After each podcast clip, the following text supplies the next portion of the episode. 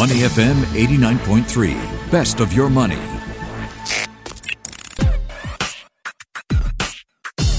Money and Me on Your Money, only on Money FM 89.3.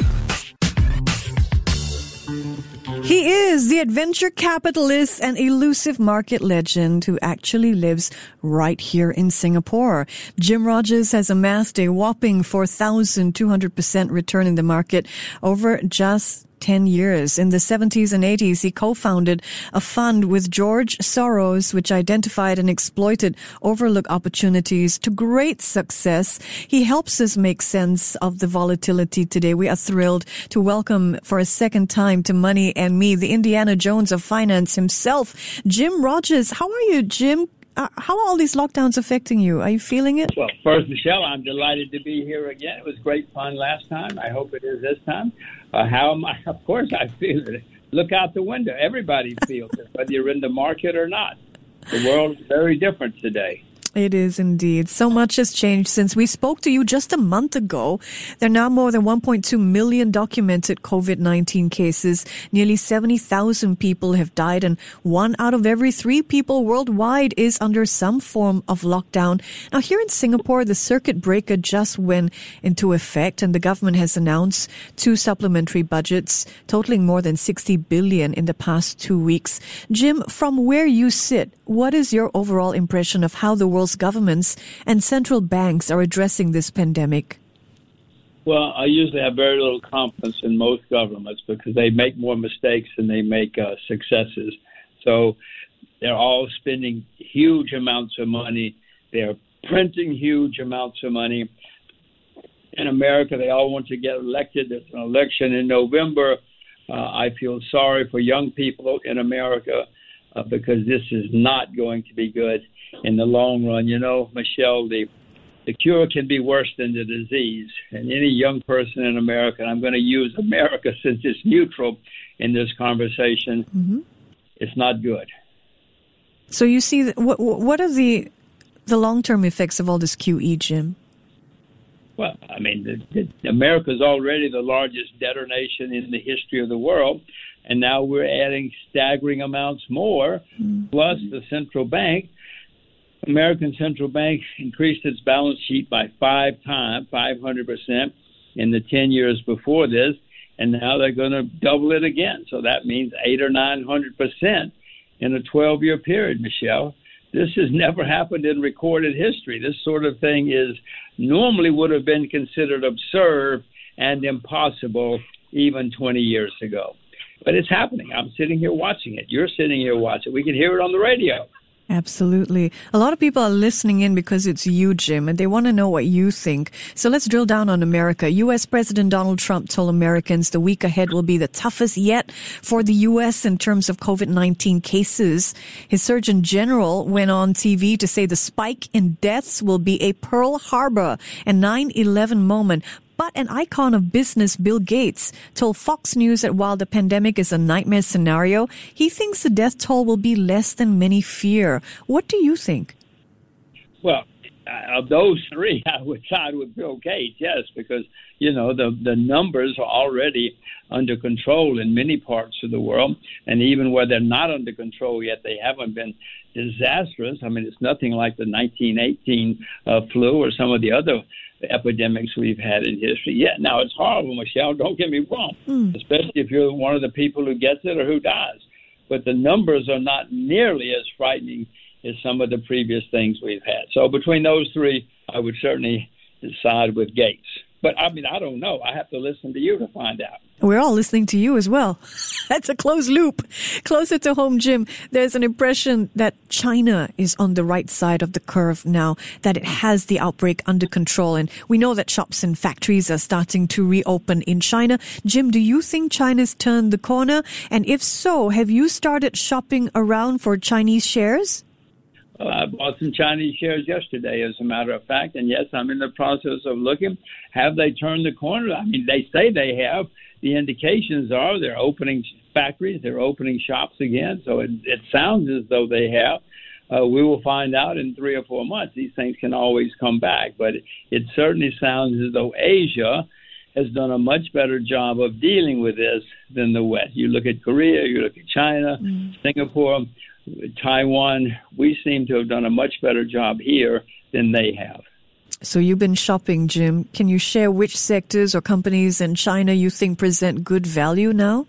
Well, what I bought recently was a transportation company in a shipping company in Russia and a wine com- a couple of wine companies in China.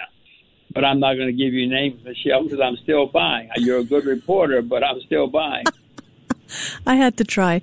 All right, Japanese Prime Minister Shinzo Abe is proposing a month long state of emergency in seven prefectures of Japan, including Tokyo and Osaka.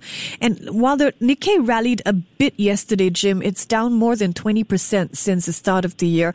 I understand that you're considering investing in Japanese stocks. Why is that? Well, you just said it. The Japanese stock market is down a lot. Uh, the, actually, the Japanese stock market is down 60%, 60% from its all time high. Now they're spending huge amounts of money to try to get the markets up. Uh, it's not good for Japan. Again, back to young people in Japan. Oh my gosh, you should move. Pack up and move to Singapore or someplace. But uh, it certainly might well make the market go up for a while. Warren Buffett, the sage of Omaha, his Berkshire Hathaway has sold off more than 300 million US dollars worth of shares in Delta Airlines. He's also divested about 4% of his stake in another US carrier, Southwest Airlines. Jim, is it time to dump American aviation stocks? Well, I don't own any, so it's hard for me to answer. If anything, I would be looking to buy Asian aviation stock. I am looking to buy Asian airlines and travel companies and airports uh, because, you know, this is where it started. We were hit the worst. Our, our transportation companies have been decimated. Uh, so there may well be good bargains. Now, I am looking, I am looking at some Asian airlines as we speak. All right. Now, when we spoke in March, you said that you expected this downturn to be the worst crisis of your lifetime, and the markets have definitely taken a big hit since then. Do you think that we've seen the worst of it, Jim, or is there still more significant downside to come? Well, it was such a gigantic collapse, so fast, so deep, uh, that normally, and if you look at some of the sentiment indicators, you will see there's something in the U.S. called the VIX, V-I-X, which measures sentiment. It was the highest in recorded history. So the sentiment was horrible. Normally, when that happens, it's time for a rebound. When everybody's on one side of the boat, you should go to the other side of the boat. So that's what's happening uh, worldwide. I would expect it to continue a while. But, Michelle, this is not over. Uh, you know, we're going to have the nice rally, but there's been huge damage done to many companies Debt has skyrocketed everywhere. Later, we're going to have more economic damage, and interest rates are going to go higher uh, eventually. And none of this is good for the world economy or good for the long for the next two or three years anywhere. We're all guessing at this stage, and we know that economists and pundits are debating what a recovery might look like, how quickly it could come. Uh, will the recovery be V shaped really quick or perhaps L shaped really slow? What do you think, Jim? Well, I don't know if you're if you're talking about the stock market, it could well be a V shape for a while, and then a W shape or whatever you want to call it. Uh, but I would suspect that more likely the economies, which are different from stock markets and different from markets, the economies are going to take longer. So let's say an L. Uh, well, I don't know, maybe a W, an L, W and then an L. All right, then. I want to zoom out a bit on behalf of our listeners and ask you a big picture question, Jim. People want to invest like Jim Rogers. So where should they start? Well, they sh- uh, they shouldn't, uh, Michelle. They should they should only invest in what they know. Okay, if they want to invest like me, I'll tell you what what you should do. Everybody wants a hot tip, but I, first I will tell you, hot tips will send you to the poorhouse. People, if they want to be successful, should only invest in what they themselves know a lot about. Don't listen to me. Maybe they can listen to Michelle, but they should not listen to most people. only only invest in what you yourself know a lot about. Nearly every time I invest from somebody else's advice, I have lost money. So I have learned the hard way to only invest in what I myself know a lot about. All right, I have a couple of quick fire questions for you now, Jim. I hope you're game. How much of your portfolio is currently in equities?